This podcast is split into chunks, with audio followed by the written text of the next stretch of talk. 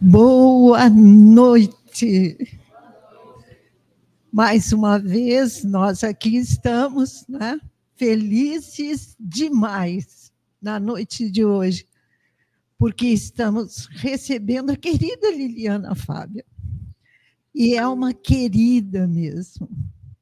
E estamos todos juntos mais uma vez nesta casa maravilhosa que nos envolve em amor, em paz, em harmonia, em felicidade, desde o momento em que começamos a, a nos preparar para virmos para cá. É uma alegria diferente, não é? Então, já agradecemos a presença dos amigos espirituais, esses queridos irmãos que nos envolvem a todos. E vamos dar início, então, à nossa noite de festa, mais uma, convidando a nossa querida Sônia para fazer a leitura preparatória.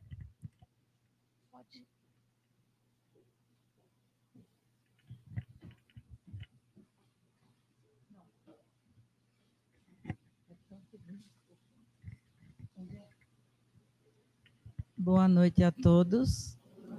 Sejam bem-vindos a mais uma doutrinária. E a mensagem de hoje, ela tem o título Suba mais alto. Essa mensagem é da autoria de André Luiz, psicografada pelo médio Chico Xavier, do livro Agenda Cristã. Não lhe fira a calúnia Viva de modo que ninguém possa acreditar no caluniador. Não se atrase em face da perturbação. Siga seu caminho, atendendo aos objetivos superiores da vida, porque os perturbadores são inumeráveis. Não lhe doa a acusação indébita. Você pode realizar muitos planos valiosos em contraposição aos acusadores gratuitos. Não se incomode pela desconfiança descabida. Em qualquer lugar, você pode empregar a boa consciência no serviço honesto. Não desanime em razão da crítica. Se a censura é serviço cabível a qualquer um, a realização elevada é obra de poucos. Não se aborreça em virtude de pareceres desfavoráveis. Se você permanece consagrado ao bem, a aprovação da própria consciência prepondera acima de qualquer opinião, por mais respeitável. Então, com essa mensagem, a gente aprende, né? Que a nossa consciência é o nosso direcionamento, né? Se a gente está em paz, a gente não tem que se inflamar com o que alguém diga, né? E aí vamos dar continuidade. Obrigada, Sônia. E agora para nossa prece inicial outra queridíssima que colabora comigo no nosso grupo que atende as gestantes. E eu aproveito a oportunidade para convidar vocês, quem quiser participar conosco, quartas-feiras, 14 horas. Então vamos à nossa prece. Boa noite a todos. Vamos parar um pouquinho para a gente fazer uma prece. A gente vem da correria do dia a dia, desse trânsito danado. Fechar os nossos olhos, serenar nossos corações e pensar em Jesus, nosso amigo maior, que na noite de hoje ele nos encaminhou aqui para nós ouvir a nossa palestrante a Liliane, com muito amor e carinho, que Ele nos fortaleça sempre, nos conduza, conduza os nossos pensamentos para nos tornarmos pessoas melhores, melhores amigos, melhores vizinhos, melhores pais, melhores mães, melhores cristãos, melhores filhos de Deus. Amigo Jesus, caminha conosco nessa casa de tanto amor que tanto nos ajuda. Fortalece a nossa fé, nos dá, Senhor, entendimento e discernimento para conduzir as nossas vidas materiais e as nossas vidas espirituais. Fica conosco, abençoa os trabalhos da noite de hoje, aos nossos amigos encarnados e desencarnados que aqui estão, que sejamos, Senhor, iluminados cada vez mais com a tua luz e com a tua paz. Que assim seja. Amém. Obrigada, Ana. Então, vamos dar início à palestra da noite de hoje aos nossos estudos, que abramos os nossos corações, nossas mentes, para podermos compreender os ensinamentos que serão direcionados para nós. E que saiamos daqui tentando colocar em prática lá fora, todos eles. Ou só um pouquinho, mas que nos esforcemos. Que a Liliana seja envolvida em muita luz e que nós possamos nos deleitar com os seus ensinamentos na noite de hoje. Obrigada. Seu microfone está aqui.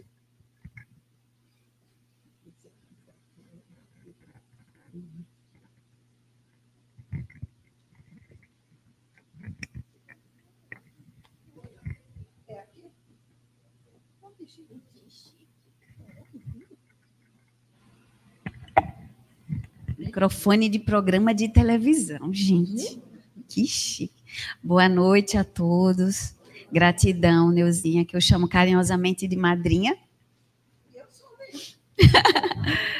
Muito feliz de estar aqui nessa conversa. Eu chamo conversa fraterna, porque é muita pretensão a gente achar que vai esgotar um tema tão complexo, né? Eu sempre costumo dizer isso, parece, mas é realmente. Aqui a gente tenta é, estimular a inquietação, a reflexão, para que a gente possa se tornar versões melhores de nós mesmos. Porque a marcha do progresso, ela vem de forma inexorável para todos nós. Mas ah, é respeitado o nosso livre-arbítrio, Nessa marcha, há quem caminhe mais rápido, quem caminhe mais lento, quem insista em ficar no mesmo lugar e a vida dá aquele empurrãozinho. Mas no final, o maior propósito nosso é nos tornarmos criaturas melhores. Não é transformar o mundo do outro, mas é transformar o nosso próprio mundo. Então, às vezes, gastamos tantas energias querendo mudar o outro, quando na realidade devemos mudar a nós mesmos. Toda vez que eu subo essa rampa para cá, a gente tem uma vista privilegiada, né? Quem nunca teve aqui presencialmente, os nossos amigos internautas, né, que acompanham pela internet, nós temos uma vista privilegiada do futuro, o cemitério. Né? E aí eu parei ali no parapeito e fiquei olhando Tá meio escurinho o bichinho, né? Tá meio abandonado. Mas é importante a gente olhar para ele, para o nosso futuro, e entender que nós estamos aqui de passagem. E fazendo essa analogia com a passagem, a gente não sabe quando vai ser os nossos check-outs. Né? Dizer assim, pega a tua bagagem que nós já vamos embora. E aí a gente precisa perguntar diariamente como é que vai estar a minha bagagem quando eu voltar, né? Quando eu passar pela alfândega do mundo espiritual, vai lá. O que é que você trouxe de lá? Ah, eu fiquei perdendo tempo só acumulando bens materiais. Mas mudou a vida, assim, levou, distribuiu com alguém. Eita, não, é porque eu, eu achava que eu tinha o direito de usufruir, né? Afinal de contas, trabalhei tanto e tal. Brincadeiras à parte, é, precisamos, e Joana de Ângeles nos convida a isso, de vez em quando a gente parar para pensar na transitoriedade das coisas, na presença da morte nas nossas vidas. Morremos diariamente. Se pararmos para pensar que as nossas células estão em constante transformação, que nós estamos envelhecendo, só não envelhece quem desencarna antes. Então, diariamente nós morremos um pouco. Morremos enquanto o nosso sono, durante o nosso sono físico, né? Nos desprendemos do corpo material e nessa trajetória, nesse percurso, nós amealhamos conquistas, mas também derrotas. Amealhamos coisas positivas, boas, mas outras que nem sempre são. A doutrina espírita é uma, é uma doutrina, é uma religião inquietante entre aspas, perturbadora. Olha, eu posso até afastar alguém que está começando a chegar na doutrina, mas por que, que ela é perturbadora? Porque a gente vem se apoiando secularmente durante muito tempo na condição de atribuir as responsabilidades pelas nossas vidas ao outro. A felicidade e a desdita na mão do outro. E a doutrina diz: não, você é herdeiro de você mesmo. Tem como botar culpinha em mais em ninguém, não. Na Eva, no Adão, na, na transgressão lá, né, no início dos, dos tempos. Você é herdeiro de você mesmo. Nesse sentido, a nossa trajetória, a nossa bagagem psíquica, emocional, espiritual é uma construção nossa. Por isso que nós não estamos aqui a passeio. Nós estamos aqui para nos transformar. E é preciso saber para onde nós estamos indo, para não perdermos tempo. Porque nós somos mestres em desperdiçar nosso tempo. Para reflexão, a gente tem um caminho, um trilho com várias direções. E esse trilho me fez lembrar muito um trecho de uma passagem, de uma fala, de uma obra infantil, mas que pode ser trazida para o universo adulto, que é de Alice no País das Maravilhas. E naquele momento em que ela estava perdida naquele reino encantado, e ela encontra aquele gato que estava na frente de uma estrada, que tinha uma bifurcação, e ela aflita pergunta: Para onde vai essa estrada? E o gato pergunta: Para onde você deseja ir? E ela responde: Eu não sei, estou perdida. E ele diz: Para quem não sabe para onde vai, qualquer caminho serve. Muitos de nós têm feito das nossas vidas isso. Sem saber para onde vamos, tomamos qualquer rumo. E aí, lá adiante, vem batendo aquele sentimento de vazio e a sensação de que lutei tanto e ainda continuo porque está distante de si. E aí, às vezes, tem que fazer esse caminho de volta para encontrar a si mesmo. Tem uma obra que Rossando Klingen lançou alguns anos atrás, o tempo do autoencontro. A necessidade e o papel do deserto em nossas vidas. Ele faz uma metáfora da experiência do deserto com essa experiência que às vezes nos assola da solidão ou da dor, porque a dor é uma experiência, é uma experiência solitária. Se eu estiver sentindo dor, eu não posso. Olha, deixa eu transferir um pouquinho da minha dor para você, que eu estou sentindo tanta dor. Alguém pode ser empático, Uma mãe pode olhar para um filho em sofrimento e trazer no coração alguma espécie de pesar, de melancolia, de sofrimento, mas a dor é de quem sente. Na travessia do deserto, que pode ser uma depressão, uma perda profunda, em que você é atirado de forma abrupta para dentro de você mesmo, e nesse vazio, nesse deserto, diz Rossando Klinge, às vezes é a oportunidade que nós temos de nos conectar com o sagrado, com aquilo que nós nos distanciamos pelas nossas vidas vazias, buscando coisas, situações, status que no fundo não nos preenche. Rossando Klinge lembra nessa obra que o deserto ele é tratado do ponto de vista religioso como esse momento sagrado de encontro com um divino e também de encontro conosco mesmo, inclusive com aquilo que a gente tenta fugir todo o tempo.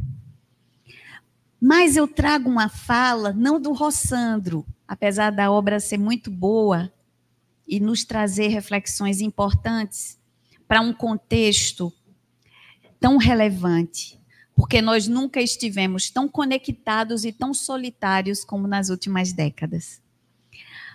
Mas eu trouxe o prefácio de Décio e Andoli Júnior, que traz um, algumas pontuações que nós achamos muito interessantes e pertinentes. Ele nos diz: Acho que o que está nos faltando é o deserto, onde a monotonia e a ausência de tudo deixa nossa atenção livre, vaga, o que nos abre a possibilidade de perceber nossa própria presença. A capacidade de nos ausentarmos da ilusão que a matéria nos apresenta como realidade, da overdose dos dados e contatos da vida moderna. Sim, porque nós somos bombardeados por estímulos todo o tempo. E eu sempre costumo lembrar, Augusto Cury, psiquiatra, lançou uma obra algum tempo atrás também, A Ansiedade e o Mal do Século, desenvolveu uma teoria onde ele fala: vivemos a síndrome do pensamento acelerado. E é interessante porque, como nós estamos vivendo um momento de efervescência e de aceleração do pensamento, em que nessa corrida frenética a gente perde a essência. Não sei se vocês já viajaram de trem, mas dependendo da velocidade do trem, você pode passar por uma, por uma paisagem e você perde algumas características da paisagem, porque ele passa rápido. Então, às vezes, quando você passa com outro meio de transporte, ou quando uma pessoa me falava, e tem uma, uma mensagem sobre isso, que quando você está na posição de motorista, você vê sempre um determinado lado da estrada. Mas quando você está na condição de passageiro, a sua atenção é livre. Então você começa a perceber: nunca percebi aquela árvore ali próxima àquela cerca. Nunca percebi aquela casinha azul ali no alto da montanha. Sua atenção está livre. Então, de tanto estarmos ocupados com aquilo que de fato não nos interessa, nós perdemos a essência. Eu já ia olhar para o relógio ali, ó. Tem que olhar para o meu relógio é, nós perdemos em essência. E tem uma coisa interessante, eu tenho escutado de algumas pessoas o seguinte: olha, eu escuto da juven, dos jovens que eles não têm paciência para sentar e assistir um filme. O cérebro está sendo condicionado à velocidade dos vídeos de um minuto, os Reels ou os TikToks. Então, na velocidade com que eles passam, ah, esse vídeo está chato, eu passo. Ah, esse vídeo tem um minuto e agora tem de 30 segundos. É como se condicionassem a mente, o cérebro, a estímulos rápidos. Então, sentar diante de, um, de uma televisão para ver um, uma série, um filme, vai causando um estado de inquietação, vai ficando enfadonho. Então, eles não conseguem acompanhar um enredo. Isso é preocupante.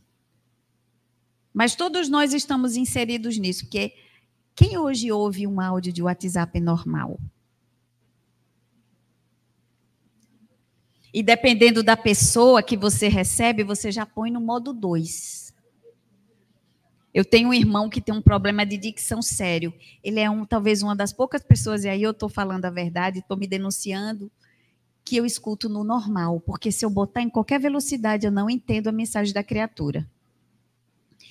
E aí eu vi uma, uma postagem numa rede social de um centro de neuropsicologia falando dos prejuízos de acelerar os áudios de WhatsApp. Prejuízos cognitivos. Aí dizia, eu não lembro de todos, mas dizia questões de ordem, gatilhos de ansiedade e a dificuldade de aprender a mensagem de fato. Então pode haver uma distorção na compreensão da mensagem era um dos fatores que eram apontados. E nesse afã, nessa velocidade, a gente vai se perdendo. Eis o grande desafio do homem moderno, essa incursão, esse movimento para dentro, porque a vida moderna é um convite à exteriorização, sermos sugados, abduzidos para fora extraídos, arrancados da nossa essência e nos distrairmos do mundo exterior. E as estratégias são muitas, o que acaba causando essa, esse movimento de alienação de nós mesmos. E aí eu trago umas ilustrações de Steve Cutts, que é um ilustrador jovem, inglês, se não me engano, não me lembro da nacionalidade. E ele faz uma crítica ácida sobre esse comportamento moderno, fútil, que nos rouba energia, que nos roubam até a inteligência em alguns momentos. Quem não lembra da caça aos pokémons, né? Eu acho que eu já falei até sobre essa história, que algumas pessoas saíam de noite nas praças procurando pokémons, né? e aí se, se deparavam com situações inusitadas, como, por exemplo, eu vi relatado numa, num site da internet, o cara foi caçar Pokémon na praça, altas horas da noite, encontrou três Pokémonzinhos armados, que levaram tudo dele. Então, na verdade, não foi ele que achou o Pokémon, os três Pokémonzinhos armados acharam ele. E aí ele vai mostrando essa necessidade de transformar nossas vidas em vida palco, né? O estrelato a todo custo, o consumismo, a ideia de que nós somos importantes pelo que nós temos, não pelo que nós somos a ideia de que você vale por aquilo que você veste, quanto mais cara a marca. E olha uma coisa interessante, eu vi isso de uma artista falando. Vocês acham que bolsa de grife as pessoas usam no, nos países estrangeiros? Não. Eles são práticos. Eu não vou dar 16 mil reais numa bolsa. 16 mil reais eu prefiro dar em alguma coisa que me dê conforto. Mas a gente vai para o exterior e ostenta as bolsas de 30 mil reais. 20 mil reais. Para eles, uma bolsa tem uma utilidade de carregar objetos, documentos, são práticos. E ela dizia: aqui as pessoas não dão muito valor a isso. São práticos.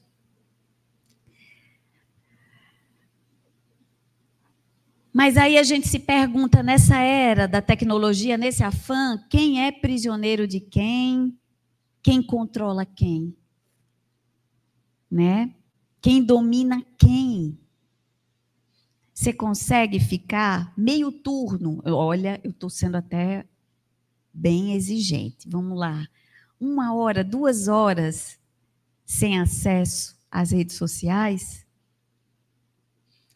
Porque eles, algumas pesquisas já mostram, por exemplo, que Quanto mais tempo você fica em rede social, mais você pode desencadear gatilhos de ansiedade ou depressão. Isso é uma pesquisa antiga, mas eles estão trazendo novamente à tona. E brasileiro costuma ficar até oito horas em redes sociais. É um turno de trabalho. E quando você leva isso para a juventude, isso se torna mais complexo.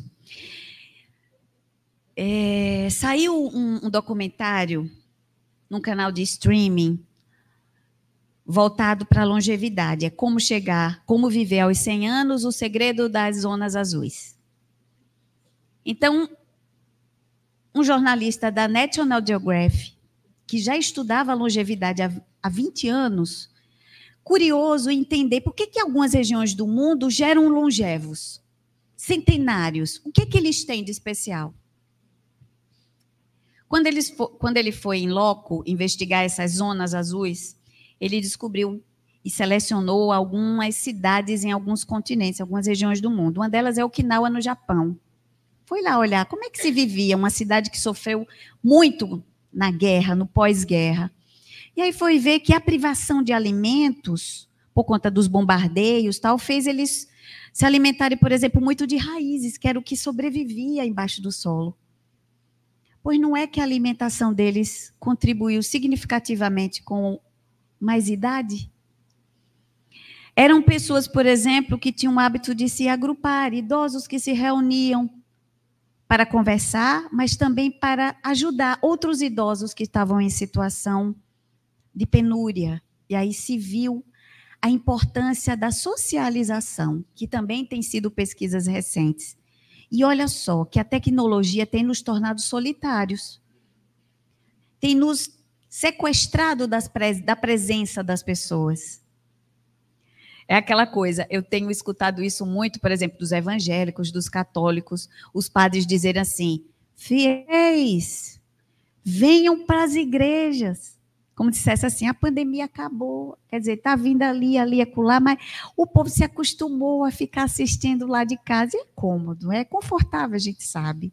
Mas a gente se priva dessa energia que você que está nos acompanhando em casa pode até. É cômodo, é legal, mas a gente não sente essa energia do olho do olho, do abraço, do toque, que é tão importante que a gente sentiu tanto na pandemia. A importância que um contato físico faz, e lá ele constatou. Então, quer viver muito? Socialize-se. Quer viver bem? Divida as suas dores. Porque eles tinham esse movimento de falarem dos seus problemas também. Porque espírita é isso, tem isso, né? De achar que tem que dar conta sozinho. Eu digo, de onde a gente tira isso, né? Que a gente tem que aguentar a dor sozinho. Tá lá, solidão, tá lá com depressão, mas não partilha, é o medo de julgamento. E aí eu penso, que espíritas nós estamos sendo? Não por acaso o Espírito de Verdade disse para todos nós espíritas: Espíritas, amai-vos. Eis o primeiro ensinamento. Eis o primeiro ensinamento. Espíritas, instruí-vos. O segundo. Olha que esperto. Ele botou o amor na frente. Porque senão a soberba toma conta e a gente se enche de superioridade e olha para o outro e julga. Você, espírita, com depressão? Cadê a sua fé? não é? Você chorando a perda do seu marido, você não acredita, não, na vida após a morte? Mas não é assim, né? Viveu 70 anos ao lado da mesma pessoa. Por mais que a compreensão da imortalidade seja um fato, havia ali um hábito de vida hábitos, rotinas construídas a dois. Não nos cabe julgar. Acolher em amor. E aí, se não tivermos cuidado, a gente se torna zumbis. Walking Dead, né? Como aquela série horrorosa de zumbis, perturbadora, mas há quem goste, né? Mas isso gera gatilhos mentais. Só um parênteses. Quando a gente assiste esses conteúdos grotescos, sombrios, que nos remontam, às vezes, às experiências umbralinas, isso pode desencadear gatilhos mentais profundos. E aí a gente, às vezes, é acometido por manifestações perturbadoras de ordem emocional e não sabe por quê. Vamos cuidar em semear as boas sementes nas nossas mentes. Porque ela é muito fértil. Joana de Ângeles vai dizer que o grande desafio contemporâneo para o homem é o autodescobrimento. A gente investe tanto dinheiro. Ah, eu queria fazer turismo na Lua. Ah, eu queria juntar dinheiro e ir naqueles é, submarino para ver lá a profundidade dos oceanos. Mas a gente não tem a mesma ânsia de mergulhar em si mesmo, que é um desafio gigante, é uma aventura desafiadora. E aí, buscando esse processo de autodescobrimento, a gente foi em busca do senso comum. Vamos ver o que é que o senso comum diz sobre o autoconhecimento. Vamos trazer para uma realidade próxima. E aí eu achei no site de, de significados, né, Wikipédia, que autoconhecimento, do ponto de vista da investigação epistemológica, ou seja, a investigação da origem né, da sua palavra, do seu sentido profundo, significa o conhecimento de si, diz a, diz a, a categorização. O conhecimento de si distingue-se do conhecimento de outras coisas, as coisas exteriores ao sujeito, por ser imediato, no sentido de não depender de evidências. Ou seja, autoconhecimento não é olhou, descobriu o que é. Pode-se dizer que autoconhecimento é fruto da introspecção. Então, é um movimento para dentro, é um ato não passivo, é ativo. O sujeito tem acesso privilegiado aos próprios pensamentos, isto é, conhece os próprios pensamentos de uma maneira que os outros usualmente não conhecem. Acesso privilegiado aos os pensamentos. Será que a gente costuma ter o hábito de ficar olhando para o relógio? Tenho que esquecer esse reloginho ali. A gente tem o hábito de fazer essa auto-observação dos nossos pensamentos. Por exemplo, tá, tá alguém falando, né? Liliana falando, aí eu tô aqui. Nada a ver com o que essa menina está dizendo. Então, vai dando uma raiva. E aí eu pergunto, por que, que eu estou sentindo raiva? O que, que foi dito que de repente entrou atravessado? A gente não costuma ter esses hábitos da introspecção, de pensar o que é que eu estou pensando. Analisar o teor dos nossos pensamentos. E lá no livro dos Espíritos já fazia o convite para que a gente possa identificar, por exemplo, um pensamento intruso uma influência espiritual que nos chega. Alguém que tem o hábito de pensar, não, eu não costumo pensar assim. Esse pensamento está estranho. Está meio, né, enviesado. Eu não costumo pensar assim. Mas nós não temos esse hábito. Do ponto de vista ético, o autoconhecimento é considerado como uma conquista ou realização que traz saúde e liberdade para a pessoa sendo uma realização ao invés de algo dado prontamente disponível ao sujeito. Autores que defendem essa teoria: Platão, Spinoza, Freud e Morin. Esse projeto ético tem suas raízes no dito do oráculo de Delfos, que tanto influenciou Sócrates, conhece-te a ti mesmo. Nele, para conhecer a si mesmo, o sujeito precisa refletir interpretar a si mesmo. Há os filósofos da antiguidade que viam o autoconhecimento como algo bom por si e por fins práticos, entre eles Santo Agostinho e Rousseau. Santo Agostinho também propunha essa reflexão e interpretação. Lembra lá no Evangelho, quando ele nos convidava, no final de cada dia, pararmos para observar os nossos comportamentos, desde a última hora até retornando ao início do dia, para observarmos se algum ponto aconteceu, alguma coisa que em mim pudesse causar algum constrangimento. E aí refletir com coragem sobre alguma atitude que eu possa ter tomado em relação ao outro. Passar em checklist as minhas atitudes. Um exercício de autoconhecimento. Lá no Livro dos Espíritos, na questão 115, Kardec pergunta: uns espíritos foram criados bons e outros maus? A resposta: Deus criou todos os espíritos simples e ignorantes, ou seja, sem conhecimento.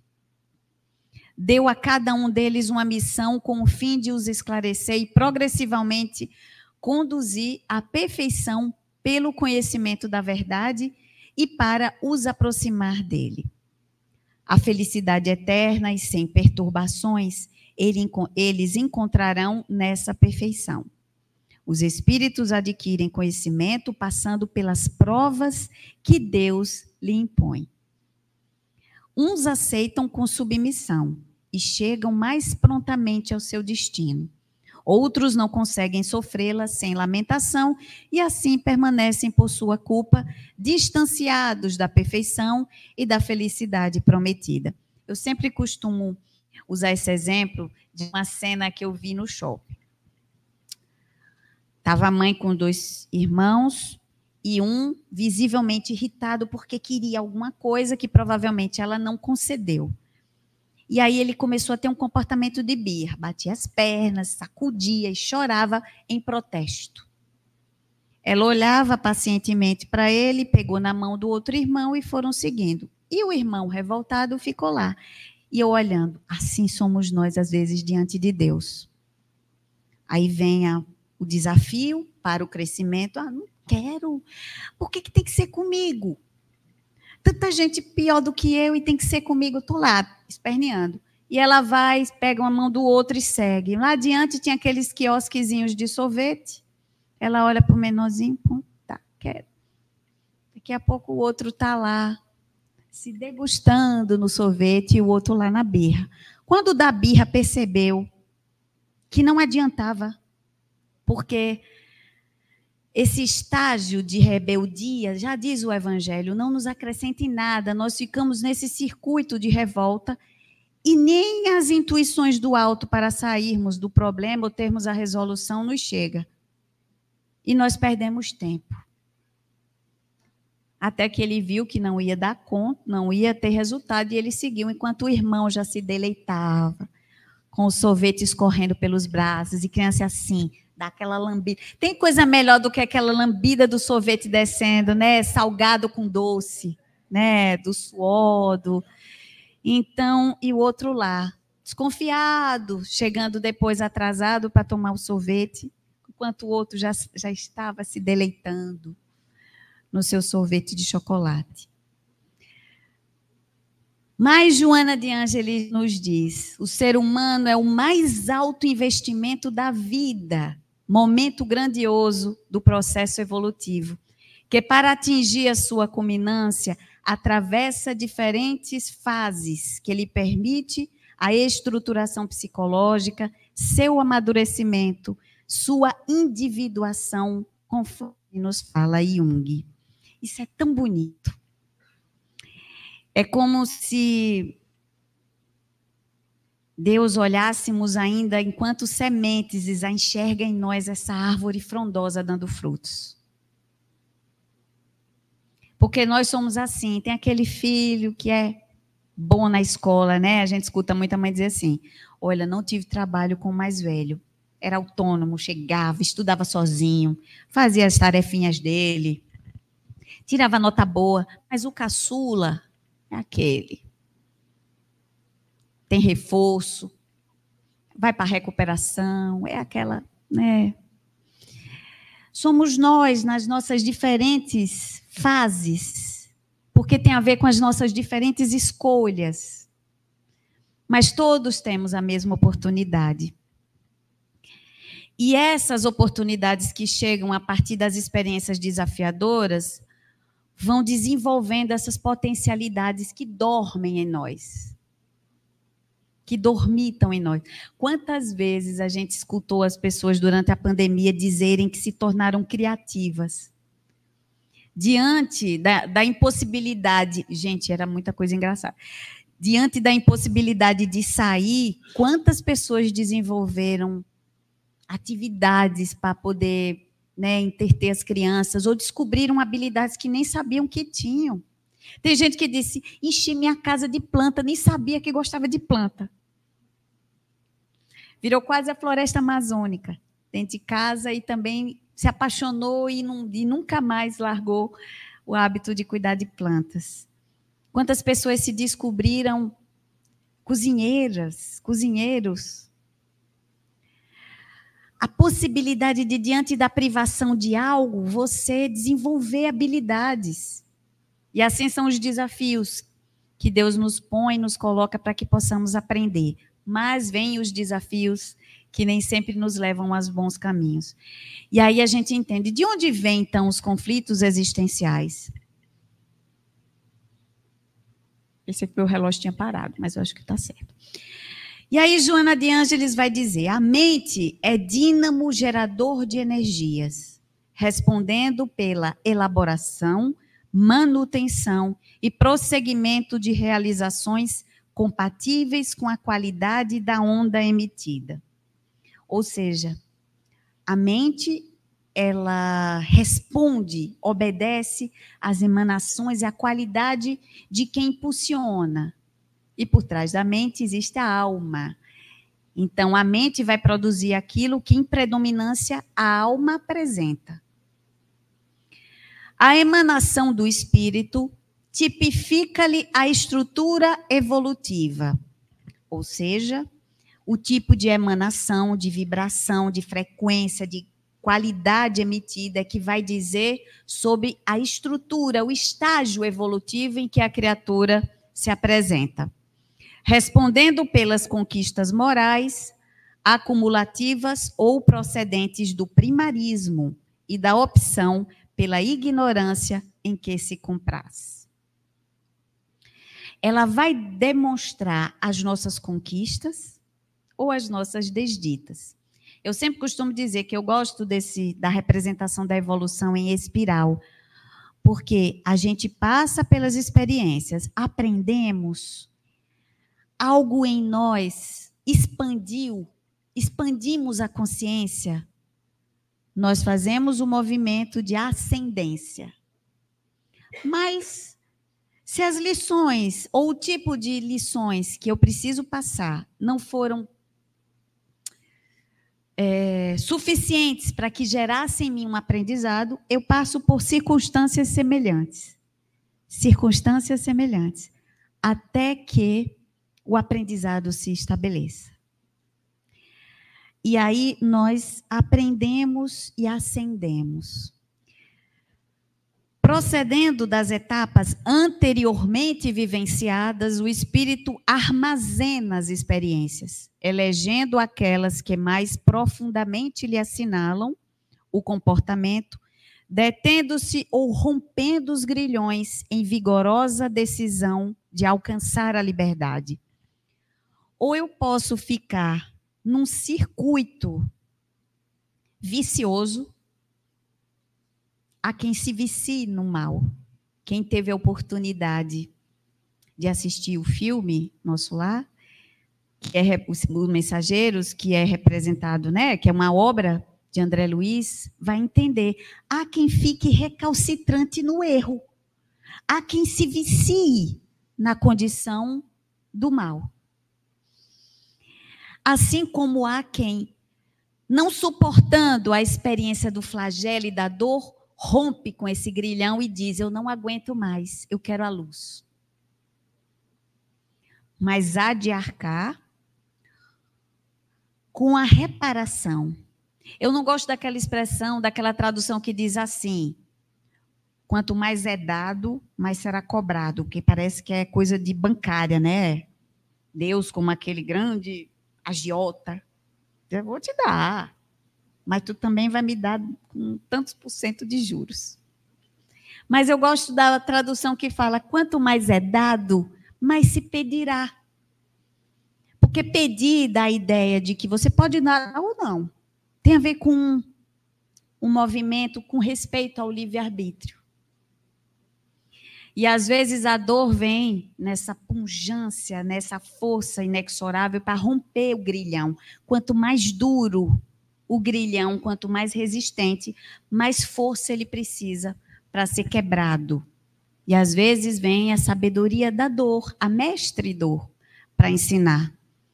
E aí Joana segue, herdeiro incondicional das ações transatas, sobre esse alicerce de vivências ergue novas construções, utilizando-se do material que lhe é próprio no manejo moral. Conforme a emissão da ideia e qualidade vibratória, surgem os efeitos correspondentes. Quando essas heranças mórbidas prevalecem na, na economia espiritual do ser, as irradiações mentais são deletérias, dando lugar ao surgimento de enfermidades reais, assim como também simulacro delas.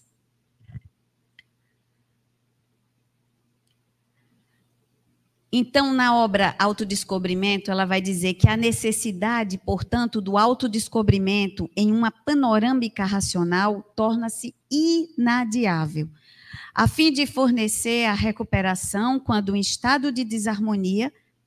Então, se eu me identifico em estado de perturbação, eu vou em busca de tratar. Ou crescimento se portador de valores intrínsecos latentes ou seja, são aqueles indivíduos que nascem com tanta potencialidade e às vezes é colocado em desafios, em circunstâncias que fazem isso desencadear e florescer.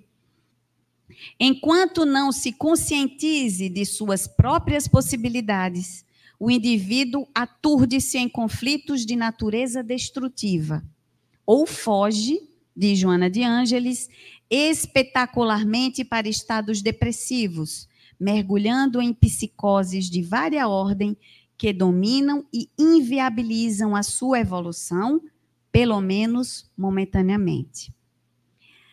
E aí, em alguns momentos, ela vem defender a depressão, por exemplo, como comportamentos como ressentimento e raiva, como fugas psicológicas da experiência de enfrentamento dos desafios do desenvolvimento moral, do crescimento, da expansão do ser. E aí ela, ela confirma, né? ela reforça. Porque se desconhece, vitimado por heranças ancestrais de outras reencarnações ou de castrações domésticas, e aí ela reconhece que às vezes algumas criaturas adquirem conflitos de ordem psicológica pela experiência atual, pelos pais ou pelo ambiente doméstico desfuncional, de fobias que prevalecem da infância, pela falta de amadurecimento psicológico e outros. O indivíduo permanece fragilizado, suscetível aos estímulos negativos, por falta de autoestima, autorrespeito, dominado complex, pelos complexos de inferioridade, pela timidez, refugiando-se na insegurança e padecendo aflições perfeitamente superáveis, que lhe cumpre ultrapassar mediante cuidadoso programa de discernimento dos objetivos de vida e pelo empenho em vivenciá-la. Mais uma vez, ela coloca a necessidade dessa autoobservação e do esforço empreender um esforço da vontade para transformar-se. Porque nós vimos lá, autoconhecimento não é dado de pronto. Não é da, do, da ordem do empírico. Olhou, sei o que é. Tem a ver com introspecção. É um ato para dentro. Aqui a gente traz o que seriam essas evocações inconscientes? É interessante que a humanidade, às vezes, elas repete alguns padrões. E aqui a gente observa algumas lutas, a semelhança, né? Que vai atravessando os séculos pelo desconhecimento da sua realidade espiritual. Ainda gastamos milhões em jogos em que as pessoas se machucam até ficarem sequeladas ou a gerarem até morte no outro. esses padrões de repetição que falam da necessidade de poder de um sobre o outro, de sobrepujar o outro, é o outro que eu tenho que combater. Aqui algumas expressões também da Idade Média e fatos da atualidade, já na era moderna. Qualquer semelhança não é mera coincidência.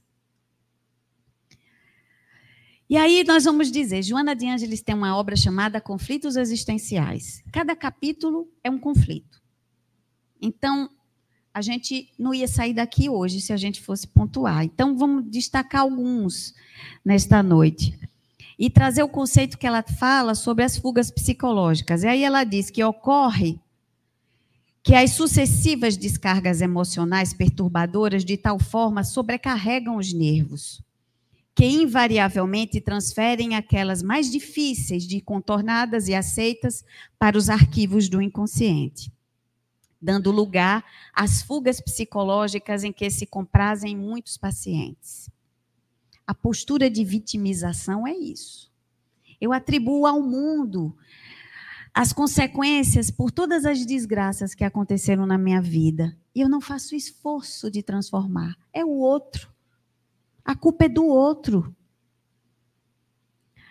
A depressão começa a fuga de Joana. O indivíduo se retrai no ostracismo, no isolamento de si mesmo. E o seu relógio não passa. Esse autoaprisionamento.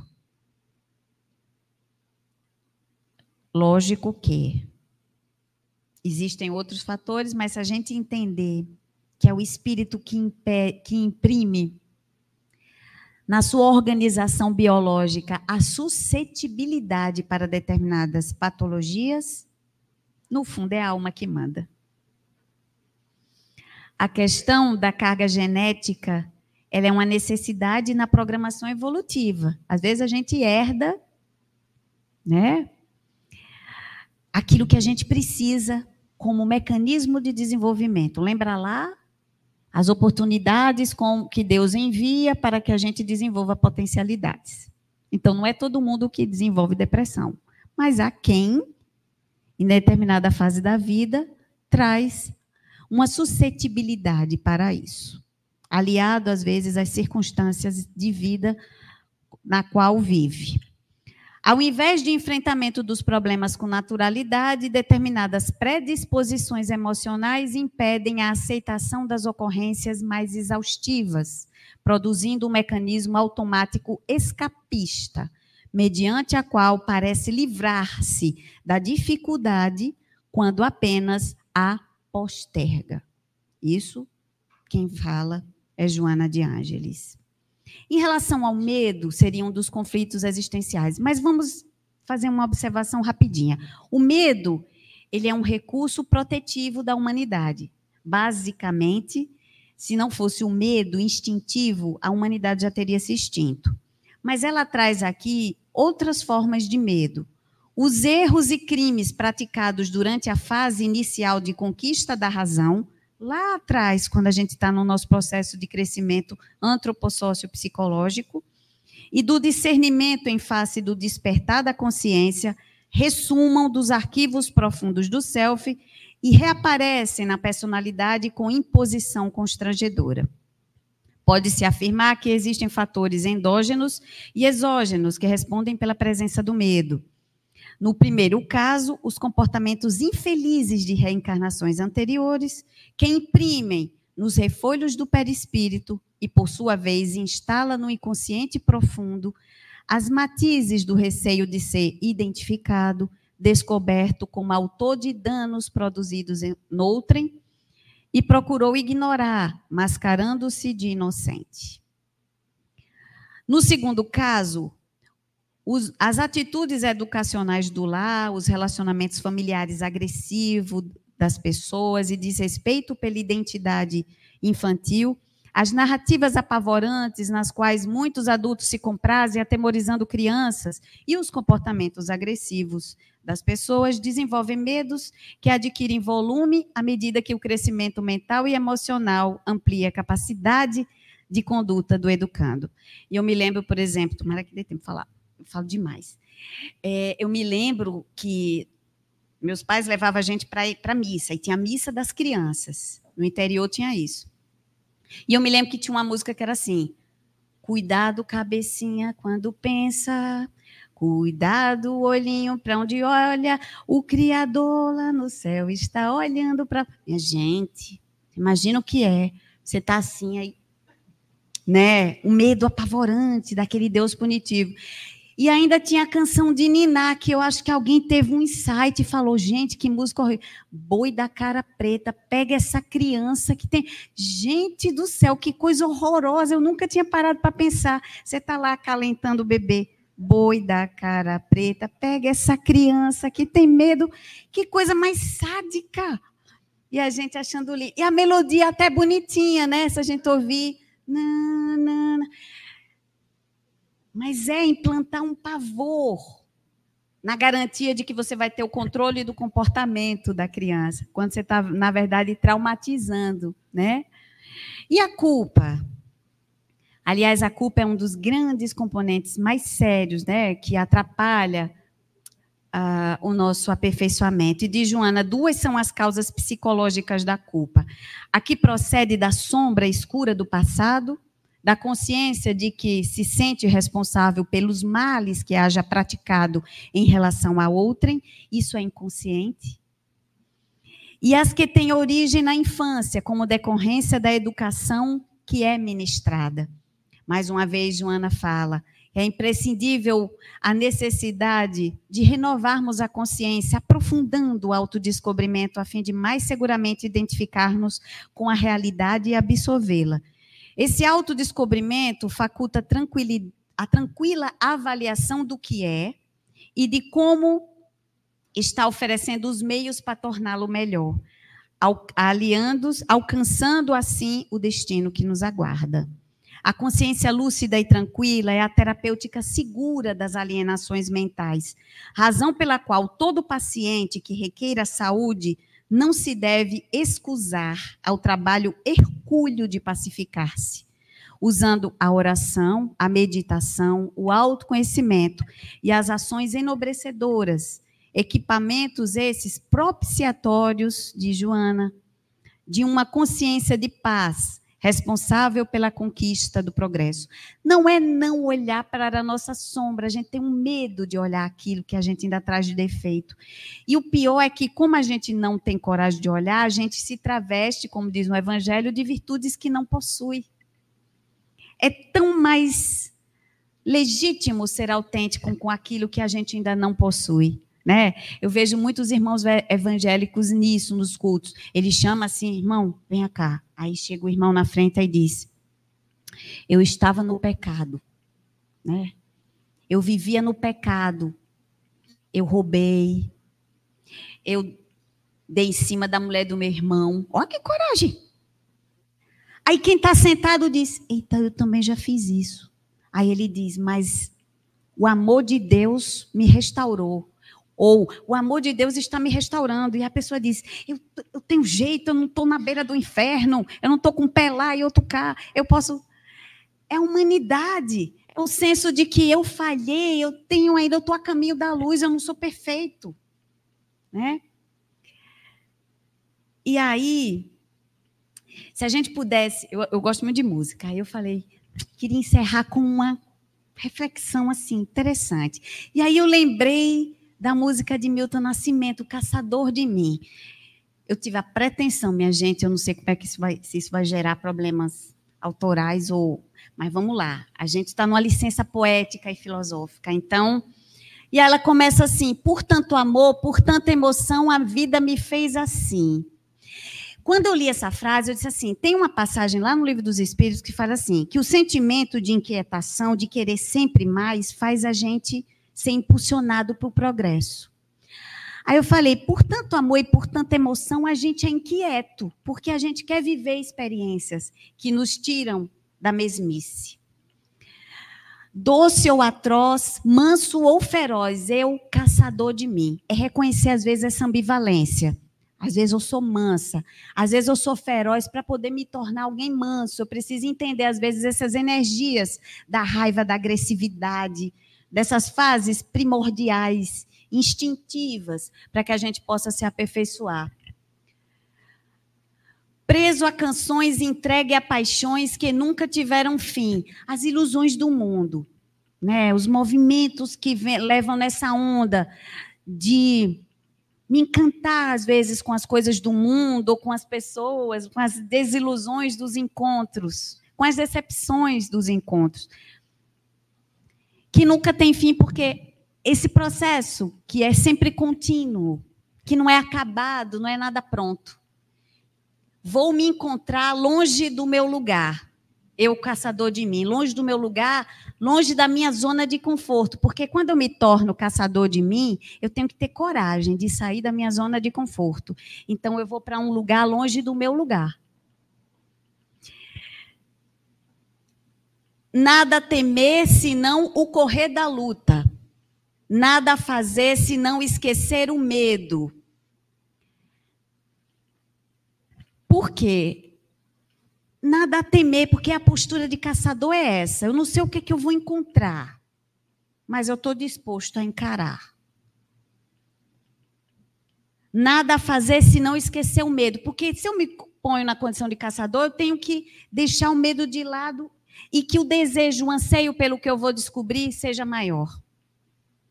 Abrir o peito à força, numa procura, fugir às armadilhas da mata escura. É abrir o peito com força, é dizer: vem o que vier, eu vou aceitar. Porque para transformar, eu preciso aceitar quem eu sou. Longe se vai, sonhando demais. Porque a gente vai longe sonhando, né? A gente constrói casa, destrói casa, constrói castelo, destrói castelo, habita a pessoa, depois tira todo mundo. E a gente se imagina adiante, depois volta. Quanto passo adiante a gente dá mas onde se chega assim? Onde se chega sonhando demais? E aí a resposta vem: vou descobrir o que me faz sentir eu, caçador de mim. Que possamos cada vez mais ter esse desejo constante de nos tornarmos caçadores de nós mesmos. Que Jesus nos abençoe. Gratidão.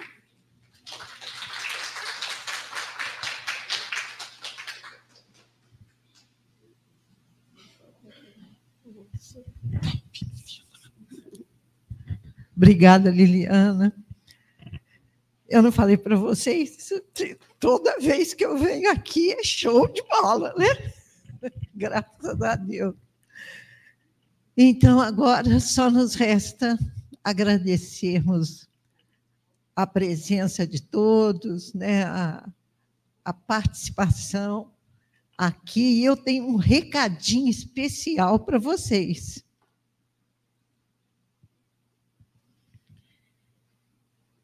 início do novo grupo do ESD. Estão todos convidados. Dia 4 de março, segunda-feira, às 19h30 horas, até o dia do início do curso, nós poderemos fazer as inscrições na livraria. Então, não percam tempo. Vamos aprender com esse pessoal aí que está se dedicando a esse trabalho lindo de participar conosco num estudo desse. Né? Aproveitem, porque é muito importante para todos nós. Bom, vamos agora, então, agradecer a oportunidade de estarmos aqui, agradecer a presença da Liliana e eu quero convidar quem vai fazer a prece final, por gentileza. É o nosso estreante hoje nas nossas transmissões. Parabéns. Obrigado. Aproveitar já que é, é, citou né, essa questão da transmissão. Queria agradecer ao Márcio, que está assistindo aí com a gente, que deu treinamento, e a Cris, né, que montou tudo, deixou a bola já na, na marca do pênalti só para fazer o gol. Tá? Mas, pessoal, boa noite, meus irmãos. É, nessa energia que a gente está sentindo nesse momento, depois dessa belíssima palestra, da nossa irmã Liliana. Queria convidar a todos que se sentirem à vontade a fechar os olhos, elevar o nosso pensamento, acalmar o nosso coração, trazer a imagem do nosso Mestre Jesus e agradecer por mais essa noite, uma noite de paz, uma noite muito leve, cheia de conhecimentos novos que foram trazidos para a gente. Que Deus possa iluminar o nosso caminho para que a gente busque o nosso autoconhecimento busque a evolução, que é assim que se chega a evoluir é conhecendo a nós mesmos, fazer reflexões diárias de como foi o nosso dia, perdoar conforme o ensinamento do nosso mestre, até 70 vezes, sete vezes, né? Aquelas pessoas que nos ofenderam, pedir perdão, mas não só com a nossa voz, com o nosso coração, aqueles irmãos que cometemos alguma falta. E queria também que essa energia que está sendo recebida aqui nesse momento, que ela possa chegar a todos aqueles locais que estão precisando nesse momento, principalmente aqueles locais que estão vivenciando um clima de guerra, que não ninguém sai ganhando nesse ambiente. Quero desejar a todos muita paz, que voltem em segurança para os seus lares e que a gente tenha uma semana de paz e harmonia. Que assim seja.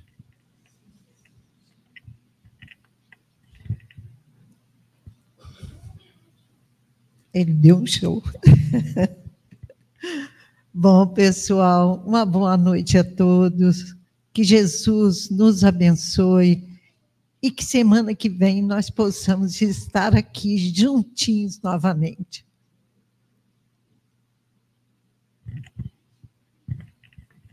Quem vai